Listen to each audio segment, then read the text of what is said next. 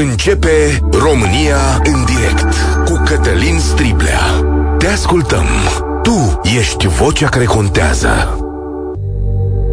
Bun găsit, bine ați venit la cea mai mare dezbatere din România. Stimați cetățeni, este forfotă mare la noi în țară din cauza că într-un magazin din Brașov, respectiv la Oșan, casierii au fost înlocuiți de casele automate, de roboți.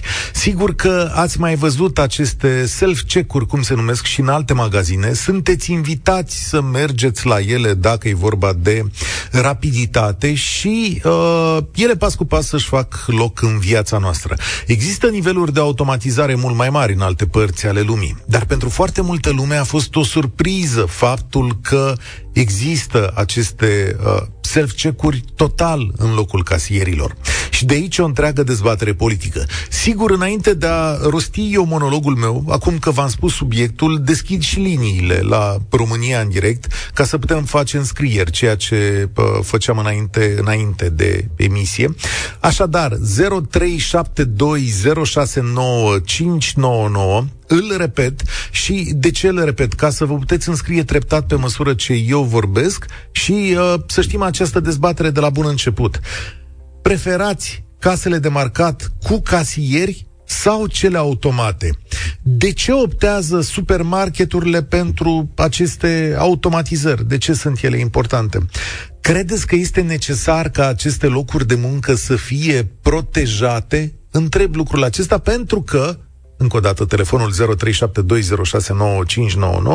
Întreb lucrul acesta pentru că am văzut deja zeci de reacții, care mai de care. Am văzut printre altele o frică de viitor, da, domnule, ce o să ne facem că astea iau locuri de muncă. Am văzut oameni care spun că acesta este un serviciu și că el trebuie să existe ca să-i ajute pe clienți. Am văzut reacții care spun că de fapt este o segmentare, cum se cheamă în domeniul a clienților, adică alungarea clienților care sunt mai în vârstă și fără bani pentru că nu pot folosi aceste aparate, deși acolo se oferă ajutor. Am văzut reacții naționaliste în mod evident care spun că, domnule, uite ce fac corporațiile, ne iau locuri de muncă. Dar eu vin aici să întreb, este acesta cu adevărat un loc de muncă? Sau este un loc de muncă pe care societatea și economia îl valorizează cel mai tare? Știți ce am discutat? În fapt, sunt locuri de muncă cu 2200 de lei, nu? Plus bonuri. Hai că poate să ajunge la 3000 de lei. Nici în unele magazine nici nu se mai găseau lucrurile, locurile astea de muncă, nu mai găseai oameni pe care să-i angajezi în chestiunea asta. Și de fapt atunci, care e marea problemă? Și cum trebuie noi să tratăm viitorul? Căci acesta vine peste noi. Ce o să le spui? O să dai lege? Poate e și asta o idee o să dai o lege care să mențină casele de marcat sau un anumit număr de locuri de muncă uh, prost plătite? E asta o gândire pe care să o avem pentru România? Sau poate că ele trebuie să existe pentru că, cum să zic, e un serviciu pe care fiecare dintre noi și-l dorește și asta e, adică trebuie să te ajute cineva acolo. Uh, prieteni, Cred că dezbaterea e pe cale să înceapă. Dacă Marcel am dă ok-ul ei, deja e cineva pe linie. Cred că suntem pregătiți în momentul ăsta, după întreruperea noastră de câteva zeci de minute, să începem. Sunteți la Europa FM, sunteți la România în direct, ne găsiți și pe Facebook și pe YouTube, suntem bine, funcționăm și vă ascultăm vocile. Da, undeva mai și vorbesc în uh, eco. 0372069599 Ioan, salutare, bine ai venit la România în direct. Ce preferi? Bună ziua și bine v-am găsit. Uh, prefer casele automate de plată și am doar trei exemple de dat. Dacă Biserica Ortodoxă Română ar fi băgat niște automate de lumânări, de ce mai vând și ce mai au, uh, era aceeași furie în societatea românească? Nu, pentru că nu lua locuri de muncă sau, mă rog, nu atât de multe da, locuri de muncă. Că acolo, nu, nu atât de multe, bun. În toate restaurantele, la intrare este o plăcuță cu unitatea și selectează clienții. Deci, așa cum acolo unitatea selectează clienții, și clienții poate să selecteze unitatea unde se duce. A, adică ce? Dacă nu ai casieri, nu mă duc. Asta e ideea. Nu, nu te obligă nimeni să mergi la Ușan. Ok. Cu asta pot să fiu de acord, sigur. De ce, de, ce, de ce societatea românească întotdeauna este reticientă la nou, la evoluție? De ce noi întotdeauna trebuie să fim tradițional? Cât mai multe locuri de muncă, cât astea. Dar de ce nu se vorbește a se investi în om? În ziua de azi, a avea o singură meserie, două, chiar trei, este extrem de puțin la, la uh, plaja de, de, de muncă care sau caut, căutarea locurilor de muncă în, în, în România. Foarte bine pus. Este un punct de vedere foarte bine spus. Pentru că, într-adevăr, ca adult, trebuie să fii pregătit să înveți să te adaptezi. La câtă tehnologie este astăzi pe lume, îți dai seama la un moment dat că sunt meserii care ar putea să dispară. Atenție, acum casierii. Cu, cu siguranță dispar, cum au dispărut centralistele, cum au dispărut o grămadă de servicii croitoresele, uh, cizmarii, tâmplarii. Acum toată lumea își pune termopan, nu mai vorbește nimeni de tâmplar. Toată lumea vorbește de lucruri noi, de anumite firme multinaționale de, de croitorie, nu mai vorbește nimeni de, de o, să retușezi un pantalon sau de, de lucrurile astea. Întotdeauna societatea românească e reticentă la nou. Toate e societățile, la evoluție. Să știi că toate, multe se sperie de schimbări. Mulțumesc tare mult. Nu suntem singurii care se sperie de schimbare. Astea sunt lucruri care se produc peste tot în lume. Uh, frica de a pierde locuri de muncă, stabilitatea, cunoscutul, sunt traume prin care cu toții trecem. Ovidiu pe Facebook zice așa, nimeni nu vorbește despre criza de personal și despre faptul că nimeni nu vrea să muncească pe acel salariu mic ca urmare, automatizarea rezolvă problema unui angajator, oamenii respectivi fiind redistribuiți către alte zone. E o concluzie corectă. De altfel, spune Oșan într-un comunicat pe care l-a dat uh, ieri, de fapt el a transmis lui Marian Godină, unul dintre influencerii care uh, a relatat primul despre chestiunea asta, zice așa Oșan, toți colegii noștri casieri sunt în continuare angajați și prezenți în magazin, disponibili să ofere sprijin în scanarea produselor. Odată cu implementarea noului sistem de case, meseria de casier evoluează de la activități de rutină tehnică către activități de relaționare. Adina, salutare, ești la România în direct. Bună ziua, eu vă sunt în calitate de expert contabil. Mă ocup de contabilitate la mai multe societăți. Și o să vă dau o părere personală după ce văd eu că se întâmplă în societățile astea. Mi se pare că evoluăm, devenim mai productivi, și deci TVA-ul și impozitele vor crește oricum datorită creșterii productivității, nu? Ce-ar fi să ne impozităm și mașinile de spălat, haine și vase, că doar și treaba aia ar putea să o facă cineva, nu? La ce te referi când spui de impozitare? Stai puțin, că la ideea asta că... Ia contribuții pentru fiecare uh, casă automată, fiecare roboțel din acela la care scanezi, la nivelul unui salariu minim. Adică el îl compară cu un om. Deci, un om care nu va beneficia de uh, Europa FM și nici de pensii. Europa FM a publicat această informație care vine din zona politică a PSD-ului, care zice așa. O primă variantă luată în calcul ar fi impunerea unei taxe pentru casele self-service, după modelul Belgiei, aproape 1200 de lei pe fiecare casă, iar dacă îți scanezi singur produsele, să beneficiezi și de o reducere pe bon, între 1 și 5%. A, despre asta Bun. vorbești ca să înțeleagă da. toată lumea. Da, da, eu vreau să fa- vreau să fac o paranteză. Așa cum parcometrele au apărut și acei oameni au dispărut, așa cum curierii duc mai nou uh, coletele la EasyBox și deci vor fi tot mai puține. Așa cum ne spălăm singur mașinile la um, spălătoriile self. Așa cum uh, operatorii telecom și din energie ne fac facturi automat și ne le trimit automat pe e-mail, fără ca cineva să stea să facă fiecare factură în parte. Avem automatizări în toate domeniile, doar că nu le vedem. Le vedem astea strict că ne scanăm produsele. Ok, și ce dacă ni le scanăm? Bine. Dacă sunt oameni să ne ajute pe cei care nu ne pricepem, mie mi se Mai pare e un lucru. mi se pare că e evoluție. Ok, e evoluție, dar eu văd asta și ca un serviciu.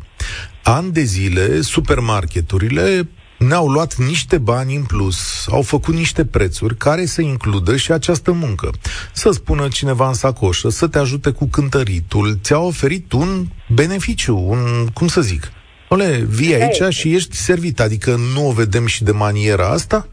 Uh... Așa este, dar probabil datorită productivității mai mari și costurilor mai reduse, care se vor vedea în timp, probabil aceste uh, acești, comercian, acești comercianți vor, își vor permite să lase prețul mai jos datorită creșterii productivității. Mm, zici că vor lăsa prețul mai jos? Să mă sune cineva de la Brașov. Să Da, da, nu știu ce a redus Oșan prețurile că pă, au intrat uh, casieri. Mulțumesc tare mult, Adina. Vreau să fac uh, loc la cât mai multe telefoane și uh, să mă anunț, Sorin, dacă am recuperat minutul de publicitate pe care, dacă vrei, îl dăm la un moment dat. Mai avem și noi obligații din astea, mai self-check chestiuni. Cum se cheamă? Self-pay sau self self-check. Uh, Cătălin, pe WhatsApp, Priviți doar câte filiale de bănci se închid tocmai din acest motiv de autooperarea serviciilor de către client. Cel puțin aici, în Germania, chiar și un credit îl face online. Singurul minus îl au aceste servicii în magazin prin aglomerare la casă, deoarece nu toți clienții sunt îndemânatici, precum și pre, prin numărul mare de articole. Încă o dată, nu întotdeauna când vine vorba de bănci, cel puțin în relația asta, când oamenii vor credite pentru afaceri pentru ei, acesta este un progres. Și o să vă spun cu mare, mare apăsare acest lucru. Acordarea unui credit ține și de o relație umană, de o relație de tip încredere, de o strângere de mână, de un ajutor pe care poți să-l dai unei afaceri sau nu poți să-l dai, sau unui om care are nevoie. De-a lungul anilor, comunitățile s-au bazat pe acest tip de, rea- de relații. Un banchier știe și când și trebuie să te ajute și tu te bazezi pe el la nevoie. Nu vă lăsați viețile sau nu vă lăsați păcăliți în numele progresului și să ajungeți în brațele unui algoritm care o să vă dea credite după punctaj și după ce cheltuielile o să faceți înainte. Acesta nu este un progres. Acolo ne trebuie legi. Ăsta e un drept pe care trebuie să-l menținem. Dar acum vă întorc la casele automate. Andrei, tu ce crezi? Uh, salut, Cătălin. Uh, eu sunt surprins că lumea este surprinsă de apariția acestor uh, automate. Eu le-am văzut de mai mult timp și probabil în țări mai civilizate sunt din anii 80. No, nu, nu, atenție. E uh, vorba de un magazin întreg care nu mai are decât automate. Adică asta Da, e... da, uh, ajung, ajung și la uh, situația asta.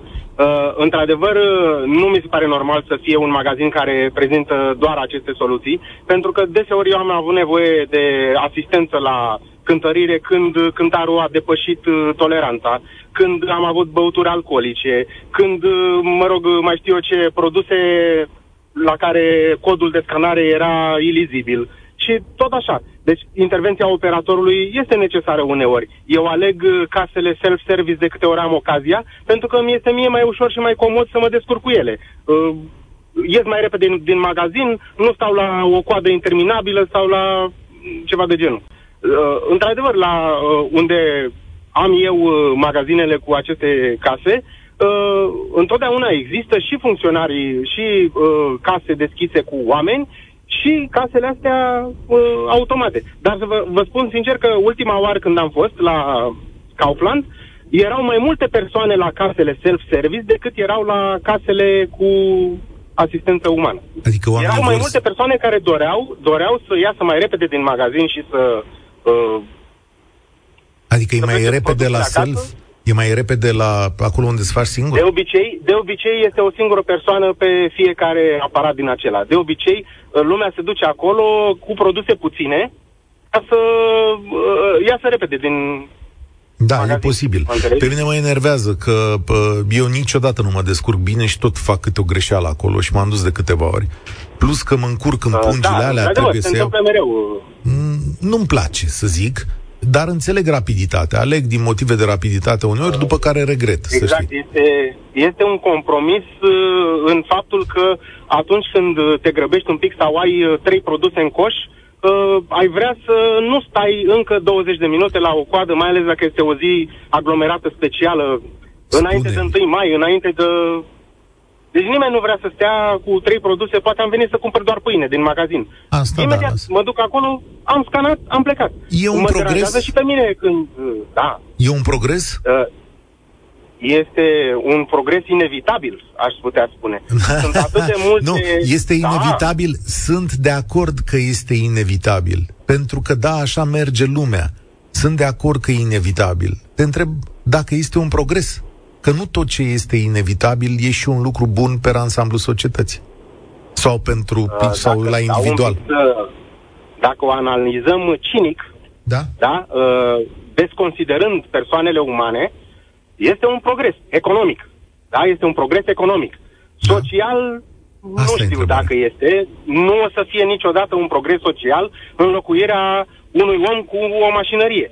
Dar economic și uh, pentru uh, profitul uh, pentru profitul magazinelor, pentru ușurința noastră de clienți în a învăța să folosim aparatele astea și așa, este, deci, singurul om dezavantajat este persoana care ar fi putut fi angajată și nu a fost angajată. În mod Dar... evident. Și ceva din timpul meu.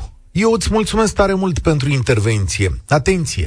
Revin, noi săptămâna trecută am discutat despre salariile de la Ikea, da? Vedeți această observație teribil de importantă legată de aceste locuri de muncă. Sunt niște locuri de muncă puțin calificate, slab plătite și pentru care o parte din societate se bate pentru că nu e pregătită pentru un alt fel de viitor. De ce nu ar trebui să ne sperie? Există un anumit punct de vedere și anume că România este obligată să nu mai creeze astfel de locuri de muncă, ci cele care aduc plus valoare. Dacă ești un guvern deștept, tu te ocupi să ai oameni care să facă matematica din spatele acestor case, automatizările și toate chestiunile astea. Ale aduc valoare adăugată, ale aduc bani în plus, ale aduc personal pregătit. Marea spaimă pentru România în acest moment sau pentru mulți dintre cetățenii săi săraci și nepregătiți este cu astfel de digitalizare te împinge într-o zonă în care te vei întreba ce le dai de lucru acestor oameni. Oare, de exemplu, Oșan, astăzi, stau să mă întreb, a făcut uh, pregătire cu oamenii pe care i-a scos de la case ca să-i ducă pe niște funcții mai înalte, să aibă valoare adăugată chiar în propria lor companie? Marius, bine ai venit la România în direct. Salut, Cătălin. Um, e o întrebare, e încheia cu o întrebare foarte bună, care e cumva legat și de, de punctul meu de vedere. Um, și aici n-aș putea să mă pronunț dacă intervenția statului este justificată sau morală sau cum vrei să-i spui, dar ăsta e mai degrabă genul de control de care avem nevoie. Ce se întâmplă punctual în aceste corporații cu uh, persoanele care sunt scoase de pe, de pe aceste funcții. Dacă există niște programe concrete uh, în care ele sunt introduse, uh, Astea sunt genul de întrebări pe care, pe care eu le-aș, le-aș adresa acestor mari lanțuri de retailer. Corect. Și pe locuri, dacă e nevoie, ba chiar aș exercita un anumit control. Da, ce se întâmplă cu oamenii ăștia? Ai încercat să angajezi, e important pentru România să angajezi, e important să le faci profesionalizare. Sunt tot atâtea întrebări de pus. Uh, fiecare decizie din asta, așa cum spun și despre deciziile guvernamentale, se referă la oameni. Ce fel de societate vrei să ai? Acum, spune-mi un lucru, Marius. Din punctul tău de vedere, cum gândește o astfel de corporație, o astfel de decizie? Eu, eu aș face o comparație, sper să-mi permit, uh, semi uh, sau tragicomică. Nu știu dacă tu ai auzit de ChatGPT. Da, sigur. Am da. făcut o emisiune aici, da. Ah, ok, ok. N-am prins-o pe aceea. Nu-i uh, eu, eu văd asta ca, ca chat GPT-ul IT-știlor, să zicem așa, uh, zona asta. Adică totul un, un, un fenomen de panică indusă uh, care, hai să zic, în zona asta IT-ului um, cumva te prinde mai pregătit pentru că ai o anumită mentalitate. Și atunci, cred că ce lipsește fundamental sunt acele competențe, sau dacă nu competențe, măcar mai degrabă mindset-ul digital, al, al, al omului de rând. Indiferent de vârstă, indiferent de ocupație, indiferent de background, Educație. indiferent de ce vrei tu. Educație, adică omul să știe să învețe tot timpul, să folosească exact. anumite instrumente pe care tehnologia îi le va pune la dispoziție în anii viitori și mai mult de atât va fi obligat să lucreze cu ele. Ăsta e viitorul. Absolut. Nu, nu vă mai pregătiți copiii, chiar și la nivel mediu, pentru o chestiune pă, legată de o, de o singură me- meserie, pregătiți-i să știe tot timpul să învețe, să se adapteze. Absolut. Marius, o ultimă întrebare, foarte scurtă, aștept un răspuns de la tine. Dacă ar exista o reglementare de stat, unde ar putea să meargă? Până unde ar putea să meargă reglementarea asta? Eu aș merge din nou. Reglementare eu aș face mai degrabă în zona de uh, upskilling dacă în zona asta de, de pregătire internă a angajatului, în sensul în care uh, aceste, aceste corporații, aceste lanțuri de retailer să dovedească către unul, unul din organismele statului, nu știu, să zicem, poate uh, Ministerul Digitalizării, uh, că au programe în care sunt înscrise, sunt înscrise aceste persoane. Da, foarte interesant. Mulțumesc tare mult. Vedeți unde s-a gândit statul român prima dată și a zis, băi, prinde, îi pun o taxă la ăștia. Pentru că el ăsta e sistemul în care lucrează. Aia e politicianul român. El nu știe să facă, așa cum a zis ascultătorul nostru, upscaling. Da, pentru e și foarte greu. Adică o adăugare de valoare, da? Nu știe să împingă lucrurile în sus. Bă, ăștia ce fac? Le au o taxă. Stați că a avut și George Simion o poziție. Ia să vedem ce a zis domnul Simion de la înălțimea cunoștințelor sale în privința subiectului. Știți că eu am mare încredere în profesionalismul celor de la AUR. Sunt alături de miile de români revoltați de inițiativa retailerului francez Oșan de a-i transforma din clienți în angajați neremunerați ai acestei corporații.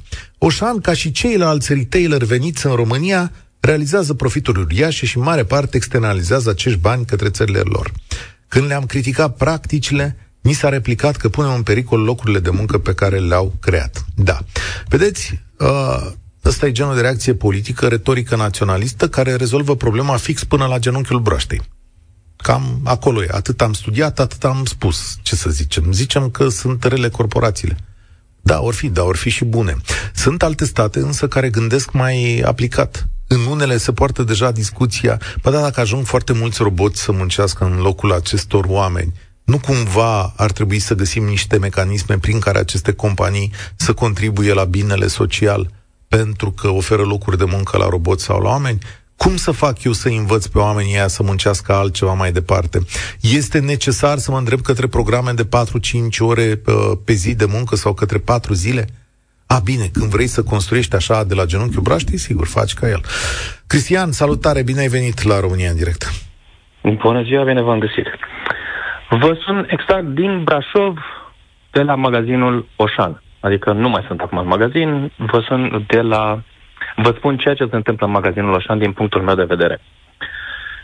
Ceea ce se întâmplă în timpul săptămânii este faptul că sunt 53 de case, vorbesc înainte de ceea ce este acum, 53 mm. de case, din care maxim 6 sau 7 erau tot timpul cu casieri, iar uh, mai exista, tot în Oșan, în Coresii, mai exista o zonă de case rapide în care erau doar angajați care treceau produsele prin scanare, te duceai și achitai direct și ieșai. Acum sunt tot 53 de case care aceiași angajați care erau la case și te ajutau să scanezi, sunt în spatele caselor să te ajute să scanezi produsele și să pleci mai repede din magazin. Mm-hmm. Deci schimb. este un câștig foarte mare okay. că sunt 53 de case deschise acum. Nu sunt 53 din care active numai 10. Ok. Dar înainte da. cum era? Deci înainte erau 53 și active 10? Asta era ideea? Exact, aha, exact. Aha. Iar acum sunt 53 de case active. Mm-hmm. Dar... Acei 10 oameni care erau la case și te ajutau, acum sunt în spatele caselor să-ți dea același ajutor. Mm-hmm. Și merg deci, la casa unde e nevoie, exact, unde e exact. solicitat ajutorul. Exact. Exact. Deci productivitatea omului a crescut, nu a scăzut. Adică muncește la 5 la case. Muncește la da. 5 case, nu la una. Da, mă rog. nu, da, corect. Nu în sensul că muncești exact la 5 case, că ajută 5 oameni în același timp. Uh-huh. Că eu, spre exemplu, am 3 produse, mă descurc. Este bătrânul de la casa 2, se duce și le ajută pe bătrânul, bătrânul de la casa 2. Uh-huh. Productivitatea crește. Eu nu mai stau în magazin pentru 3 produse la coadă de 20 de metri, cum a zis un un ascultător, adineauri. De ce dacă am trei produse să mă duc să stau la coadă 20 de minute? Deci, volumul lor de muncă a scăzut sau a crescut? Da, volumul lor de muncă al casierilor a scăzut. A scăzut. De ce să țină 53 de oameni Oșanu angajați doar strict pentru sărbători sau pentru weekend? Își permite Oșanu, chiar la cifra lui de afaceri, să aibă 53 de oameni plătiți prost când poate să plătească aceiași oameni probabil cu 3.000 de lei, că acum cu siguranță le-a crescut un pic salariul, că le-a dat un pic mai mult de lucru, de sau ce? mai puțin. Aici asta e o presupunere sau e o știință? Adică faptul că le-a Eu cred salariul. că le-a crescut salariul. Adică i-a scos de acolo și l-a mărit și salariul. Exact. Da, acum, da. sigur, uh, pare o viziune absolut perfectă. Viitorul ne va spune că dacă se fac 100 de case, lucrurile se vor îmbunătăți și mai tare și oamenii da. vor veni să muncească și mai drag. Dar eu nu cred în perfecțiunea lucrurilor. Sunt convins că fiecare sistem din acesta aduce ajunsuri și neajunsuri din punctul ăsta de vedere. Sunt convins că nu toată lumea se descurcă la fel de bine acolo, nici că timpii au crescut sau au scăzut în mod semnificativ și sunt... Timpii au scăzut. Timpii, timpii au scăzut. Timpii de așteptare deci ai clientului. Duc, da. da, timpul meu pentru client, timpul meu al clientului a scăzut. De la 10 minute cu 53 de case deschise și 10 oameni, a scăzut acum și la 2 minute. serviciului cum a... Este mult mai bun. E, e mult deci mai bun de ce? Că mi-l fac singur sau de ce? Da, eu mi-l fac singur. Păi eu nu plătesc singur... pentru el să-l facă altcineva serviciul ăsta? Da, de ce să țin 53 de oameni angajați și să-i plătesc degeaba? Dar eu nu vorbesc din punctul de vedere al Oșan, că ce să vedeți punctul de vedere al Oșan nu e atât de dureros pentru mine. E, pă... Ba da, pentru că și eu am magazin, unde, un alt magazin, unde Așa. nu găsesc oameni pe care să-i plătesc. Eu nu-mi permit să fac o asemenea investiție. Ok, și de ce, a cumpăra, ce, de a cumpăra sistemul de la Oșan. Cu ce te ajută pe tine pă, ce a făcut Oșan? Pe mine mă ajută că dacă voi reuși și voi reuși să pun banii aia deoparte, îmi voi face și eu același sistem. Pentru că eu nu găsesc oameni care să vină să muncească și mie în magazinul meu. Deci eu fac angajări cel puțin două pe săptămână și îi dau afară peste o lună de zile. Uh-huh. Păi eu fac în revisalul ăla, fac acolo modificări în fiecare săptămână am ajuns păi, la da, 90 nu... și ceva de contracte în timp de șase luni de zile? Nu înțeleg cum îți rezolvă sau îți simplifică problema nu. ceea ce s-a întâmplat acum. Deci nu... Este, nu dau o, este o, o, o idee pe care pe mine, ca și comerciant, mă pune să o fac la fel. Pentru da, că da, nu da, găsesc da, da, oameni da. Asta... ca să muncesc Asta, asta am înțeles, că tu în calitate de comerciant ești bine. Eu încerc să mă lămuresc dacă eu în calitate de client sau eu în calitate de angajat sunt bine în aceeași ipostază. Că de multe ori binele ăsta nu încape la oaltă, adică să-mi fie foarte bine și mie și ție în aceeași ipostază. Eu asta verific, verific astăzi. Dacă tu din crezi punctul sigur... meu, da? Din punctul meu de vedere, ca client al Oșanului, îmi convine că nu mai stau la coadă, uh-huh și termin în două minute, din punct de vedere al meu ca și comerciant care nu îmi găsesc angajați, este o problemă. Ok. Am înțeles. Mulțumesc tare mult pentru punctul tău de vedere. Uh, în continuare, e de văzut. Adică atunci când cauți echilibru în toate chestiunile astea, trebuie să te uiți la mult mai multe lucruri câte angajări ar putea să mai facă în viitor această companie, care este volumul de muncă al oamenilor respectivi, care este nivelul de salarii. Astea sunt lucruri la care se uită uh, societatea. Ce fel de angajați vei vrea? Cât de calificați? Care să meargă în zonele respective. Claudiu, bine ai venit la România în direct. Nu mai e Claudiu, e Mihai. Salut, Cătălin. Salut.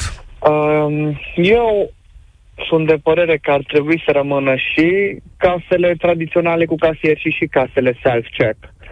Eu, ca și client, cred că ar trebui, sau aș vrea să pot să aleg unde să să-mi scanez cumpărăturile. Într-adevăr, dacă ai două, trei produse, e mai ușor la self-check, dar dacă ai un coș de 7-800 de lei, 1000 de lei, îți e mai lejer să le scaneze o doamnă sau un domn care asta face în fiecare zi și e mult mai ușor, e mult mai rapid.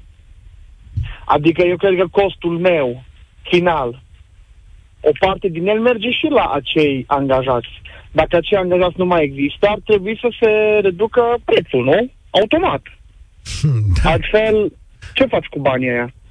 Da, nu știu, cum, sunt profit. Nu de asta să face pentru rentabilitate economică, nu de asta să face păi, digitalizarea. E asta. deja rentabil. E deja rentabil, deja este e, și e mai nu mai e profit. Este și mai rentabil, poftim.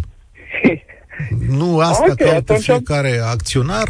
Eu nu mă contrazic cu tine, eu ce explic care e situația. Da, locuri de muncă mai puține înseamnă cheltuieli mai puține. Bun, și mașinile astea costă. Și întreținerea lor costă, în mod evident. Dar uh, uite asta aș sta de vorbă cu mare șef de corporație, bănuiesc că nu și-au făcut un calcul ca să iasă în pierdere. Au zis, bă, luăm mașini din astea și, mamă, o să ne coste, dar să vezi ce bine o să fie. Calculul lor trebuie să fie legat unul de profit, nu?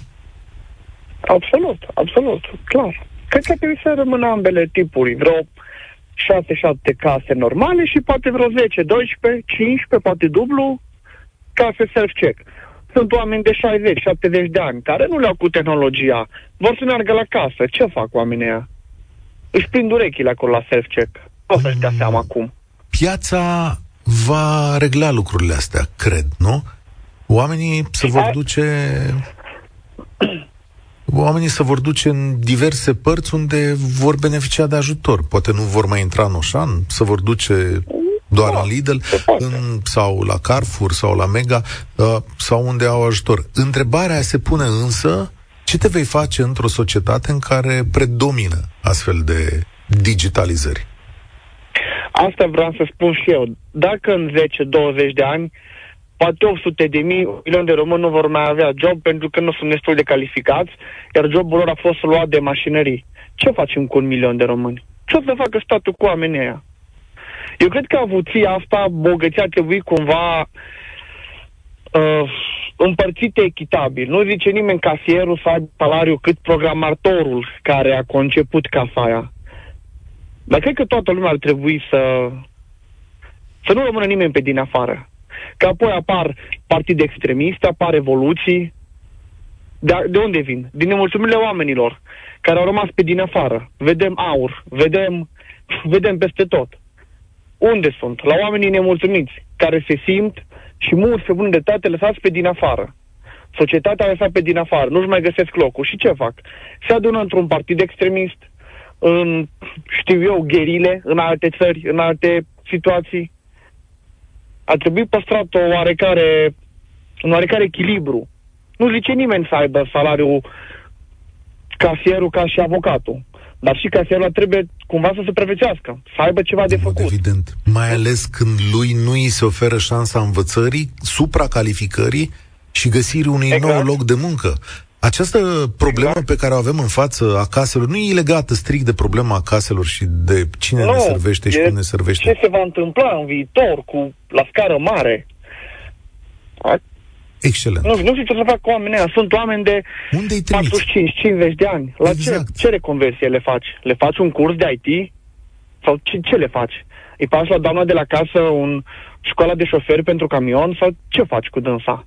Întotdeauna mi-a plăcut, întotdeauna mi-a plăcut la emisiunea asta că ascultătorii noștri sunt mult mai deștepți decât toți politicienii lor, cum să spune. Deci mulțumesc pentru acest punct de vedere. De fapt, despre asta e vorba. Mulțumesc, Mihai, și spor la treabă. De fapt, despre asta e vorba în acest moment. Ce faci cu această forță de muncă? Dacă tu în continuare ai o forță de muncă slabă, prost pregătită din liceu și lipsită de facultate, unde o să-i duci pe oamenii ăștia? Era un debușeu să mergi cu ei în magazinele astea. Ce faci mai departe? Nu-i vorba despre cine și cum ne servește, ne pune în traistă. Poate și în al doilea, nici măcar despre, cum să zic, despre profiturile pe care companiile le fac, dar să lasă o problemă socială mare în urmă. Și vine domnul George Simion și o călărește. Și zice că e nasoală corporația domnul Simion știe că nu poate să zică că e statul nasol în situația asta, cu să ajungă și el la putere la un moment dat. Și atunci ce să zică despre el? Bă, stai că n-am soluție la asta. Eu cred că problema principală, zice Adrian, este că nu mai suntem serviți. De ce nu dați exemple de autoservire unde ne luăm singur mâncarea? De ce nu ne gândim la celebrele lanțuri fast food unde ne ducem singur resturile la gunoi? Acolo de ce putem face singuri acele lucruri? Ei, și asta, o opțiune de, cum să zic, de intrare în magazin și la locul respectiv. Și tocmai am spus, e vorba de o problemă socială. Câtă vreme funcționează automatizările astea, știi ce se întâmplă în fast food-urile alea? Cine muncește acolo în fast food-urile alea? Muncesc niște copii de 20, 21, 22 de ani cu niște bani de subzistență și întrebarea e dacă vrem asta. Ionuț de pe YouTube zice așa, eu locuiesc în Finlanda și aici magazinele au case automate de câțiva ani. Sunt utile casele automate când ai puține produse. Casierii nu au fost eliminați, dar numărul lor a fost redus. Ce să vezi, la asta ne gândeam și noi. Uh, Paul. Salut, Paul. Bună ziua. Ce faci? Uh, mă ascult cu interes emisiunea noastră și cei care au vorbit înainte, recunosc că au punctat foarte bine. Uh, la ultima discuție, dumneavoastră a spus că, de fapt, statul a început statul să devină o problemă prin faptul că nu reglementează astfel de situații sau este luat prin surprindere și cred că cel mai grav, în momentul ăsta, statul nu ne mai reprezintă. Uh, nivelul decizional al statului român a început să se reprezinte pe el și nu pe cei care l-au ales. da. Spuneți că soluțiile vin de la ascultători. Păi de aia vin ascultătorii cu soluții pentru că ascultătorii se reprezintă pe ei. Ei nu mai sunt reprezentați. În ceea ce privește cazul strict Oșan, cu, știu eu, cu extrapolare pe termen lung, uh, și m-a apărut întrebarea asta de ce poate să facă statul, să reglementeze. Să reglementeze astfel încât să ofere o predictibilitate. Această măsură care a fost luată de digitalizarea unui serviciu, uh, ea sunt convins că a fost prevăzută în bugetul uh, Oșan încă de anul trecut. Asta nu se face peste noapte. Întrebarea este dacă Oșanul a oferit în cadrul reglementărilor existente, a oferit predictibilitatea salariaților săi. Oh, uh, dacă știu, și repet, un buget de ăsta, cam toată lumea care lucrează în, uh, fie la stat, fie la privat, știe că se face cu cel puțin un an de zile. Astfel de măsuri se iau și se aprobă la fel cu cel puțin un an de zile înainte.